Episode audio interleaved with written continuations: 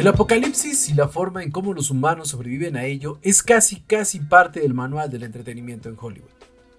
La mayoría de las cintas y series que aparecen frente a nuestros ojos son, en su mayoría, propuestas vacías que sirven para rellenar cualquier plataforma. Pero, entre todo ese caos de entretenimiento, existen varias producciones que nos tenemos que detener a hablar de ellas. Ahora, tenemos que hablar de la gran propuesta de Apple Plus y su creciente catálogo de series y películas que se han ido posicionando entre las preferidas del público en cualquier tipo de género. Con una excelente fotografía y un sonido envolvente sin igual, el catálogo de Apple se ha convertido en una agradable propuesta que sale del convencionalismo más allá de los coreanos de Netflix. Pero ahora tenemos que hablar de Silo,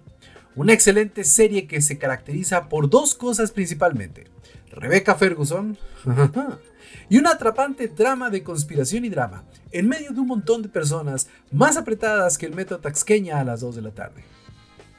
La serie está basada en el libro Crónicas de siglo de Hugh Howey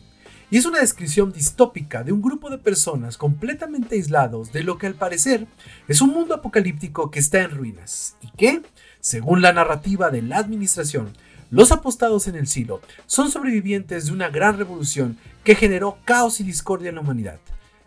Más o menos lo que pasa con nuestra realidad, pero también se mantienen ocupados en sus actividades diarias, controlados por un sistema tiránico con su único y enfermo objetivo de mantenerlos aislados de cualquier otra revolución. Como en nuestra realidad. Ok, la serie es bonita, pero la propuesta se encuentra perfectamente compantada en 10 episodios que te hacen empatizar de inmediato con los personajes principales, odiar a los villanos y al segundo siguiente entenderlos de muchas formas, quedándote con muchas dudas de lo que pasa en el silo, tanto que llegas a dudar si realmente la administración tiene razón y la forma en cómo de a pesar de que llegamos a un punto más decadente que Alfredo Adame en día de paga, los humanos siguen separando a la sociedad en diferentes niveles solo para seguir amando la meritocracia y la separación de clases.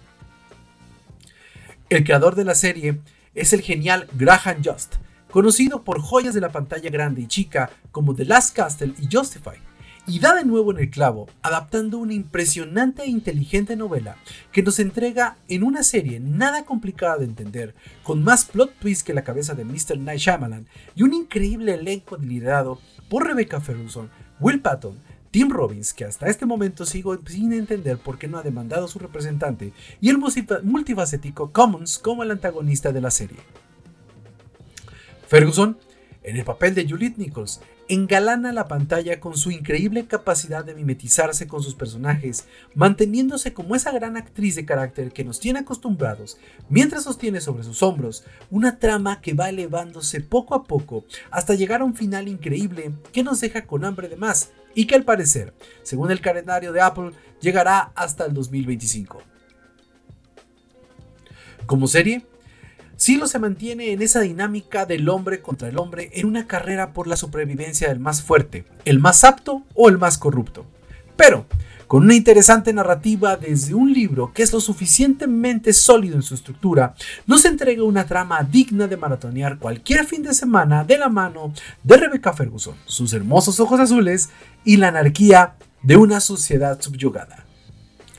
La puedes checar cualquier día, ahí, en el catálogo de Apple Plus. Una recomendación de Cinemagismo.